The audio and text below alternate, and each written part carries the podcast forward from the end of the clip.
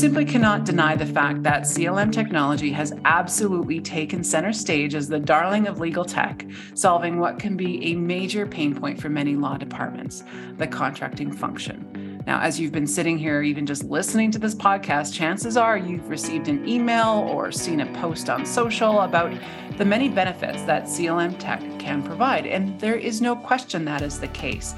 But there is some serious work that needs to happen on the front end before you even consider tech to make sure you're getting the most value out of your investment. Of course, this is not like any other function and tech project within the law department. In this podcast, I'm delighted to be joined by the CLM guru and industry pro herself, Lucy Bassli. Lucy is the author of CLM Simplified. She's the founder of InnoLaw Group, a CLM consultancy, and former assistant general counsel at Microsoft. Lucy, thank you so much for joining me again. Now, the Association of Corporate Counsel just released their 2023 annual survey of chief legal officers, and CLM technology continues to be the number one focus for in house technology investment. And of course, there are a ton of options on the market, and it can be very compelling or maybe even confusing for those who are looking to take this step.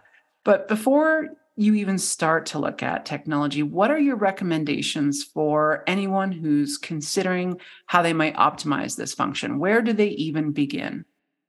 Absolutely. Uh, my favorite question uh, because that pre work, the, the kind of homework, let's call it, uh, before we get into CLM technology is often overlooked. And it is so important. I will go so far as to say it is nearly impossible to have a successful CLM technology implementation without doing that pre-work and, and that homework. Um, obviously, like um, like any school assignment, you can you know really kill yourself and make the perfect perfect deliverable and the perfect homework uh, or you can at least do something and you want to get at least partial credit. This is definitely an area where something is better than nothing. So some of the things that i'll go through in a minute they really aren't intended to be um, must do all must do all perfectly before you you consider technology but you have to at least think about some of these things. It really should be um, food for thought more than anything. And then there's a couple of things that I'll recommend that really are kind of a, you know, start here first, uh, biggest bang for your buck. Um, so, so at the highest level, you know, the, the general homework is you kind of have to understand how contracts flow today across the company and into legal. How do they get there? Why do they come to legal? What, what does legal do with them once they're there? How much, uh, you know, pr- kind of reviewing and, and um, touching of this contract needs to happen before the lawyering can really start. And that's what really the whole point of all the readiness and, and this pre work is figuring out what is the biggest value that the legal team can bring into this contracting life cycle, into the contracting process all too often we hear about the in-house teams that are over functioning um, and that means that they are doing tasks that are either administrative or tasks that are low uh, low value uh, in relation to contracts. So a couple of quick hits that i could recommend um, in terms of this pre-work. Before you jump to clm technology um, make sure you have a, a pretty crisp uh, legal review policy. Just keep it simple but be able to articulate so the business can understand when legal should be involved in contracts and when the business can function independently. Yes, all of this is easier said than done, but I've lived it and breathed it, and it's also doable. So just jotting that down and kind of setting that rule so it's not anecdotal and the business isn't guessing goes a long way to number one, reduce the workload of the legal team of non value work, hopefully. Uh, but number two, it sets expectations for the business. And that's the beauty that technology brings is it can then automate steps uh, and, and functions uh, and things that are happening already today, but are happening anecdotally without any predictability. So doing that review policy is kind of a, a, a requirement, I'm going to say, if you're going to start anywhere. From there comes all the other homework. Once you have a policy like that, it presumes that you're going to be able to enable and empower the business to handle contracts independently. In order for them to do that, they have to know that that is now their job. So you're going to need a roles and responsibilities matrix. Uh, then you're going to have to empower them and enable them with the right content and material so they can have the right templates so you can sleep well at night and that they have negotiation guides and playbooks so that again you can sleep well at night they're negotiating the terms the way you would like or as close as to what you would like and then that creates this kind of um, you know box of goodies basically that uh, that all come together uh, for this pre-work while you're going through this this homework, you can start assessing CLM technology. But just this exercise of realizing that you have these steps to take uh, will enable you, I think, to make a better choice as you're looking into the CLM systems because they're going to want answers to these questions. They're going to want to know what comes to legal, why, how does it get there, uh, where are the templates, where are the playbooks, do we upload those, right? They're, they're going to try to automate things that may not exist. So you kind of have to start that homework. Long answer, no, because uh, there's a lot to do, but not because it's so really uh, complex. It's not rocket science, I promise you that. Now, let's just take a second and just I just want to focus in on the the conversation around the legal review policy because I think this is is maybe a, a bit harder not to crack. What are your recommendations to anyone who might get stalled on this particular stage or has is struggling with this particular phase? So it's not, I would say it's not easy to come up with a legal review policy uh, when you're tasked with it. It's not something you do off the cuff. It really is a kind of series of levers that you can pull to come up with what works in your company. Um, small law departments definitely will struggle with this more than others because you're now saying no um, to certain work that others are expecting you to do but you have to control that destiny. So you get to define what lands on your desk. That is also my moment of uh, free therapy. You get to decide what lands on your desk. A lot of legal teams don't live that philosophy, um, and that's um, that's kind of not okay. In-house lawyers are there to support the business, hundred percent. That is why these roles exist. That is the role I lived and breathed and enjoyed every minute of but that doesn't mean that my time is dictated uh, by the business only I know how to best use my time. So, coming up with that legal review policy, you have to think about it as a couple of different levers. Uh, one lever is a dollar threshold, or, or you know, sorry, fiscal, a, a numerical threshold, the value of the contract. Um, that, of course, means that there are going to be some maybe lower value contracts that potentially have some type of risk to them. All of this is about smart risk taking. That is the entire exercise of a legal review policy. It is doing the hard work and accepting smart risks. Uh, another lever um, could be, you know, a particular type of transaction. NDAs, my favorite kind of contract. That is the first place to start with empowering the business. Give them a two page template. I challenge you all uh, and have them run with that template without ever coming back to legal again. That is a dream state.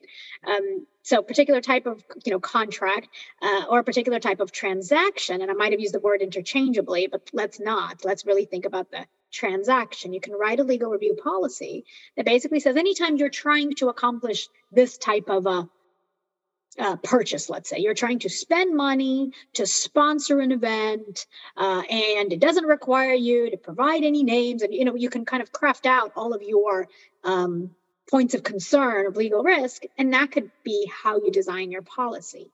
So these are all levers that are uh, there for the pulling, and it's really up to that lead legal you know department leader or, or lead lawyer if you if you are solo um, to figure out what you're comfortable with. All of this of course has to fit into your company culture.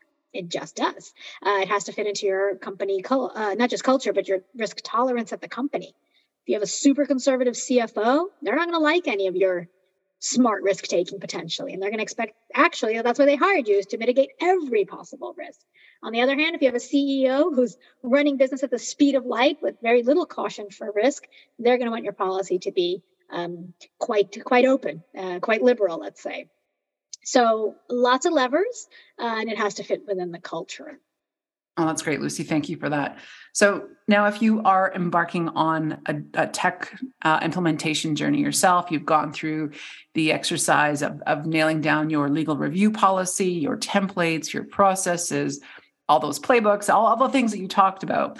What should you keep in mind at this particular stage of the, the technology evaluation? Any tips that you can share from previous experiences on where to focus or what to avoid? Um, number one trap boiling the ocean. We want this technology to solve all my contracting problems. Um, it won't. Just know that going in, it won't. So prioritize your pain points, prioritize the problem.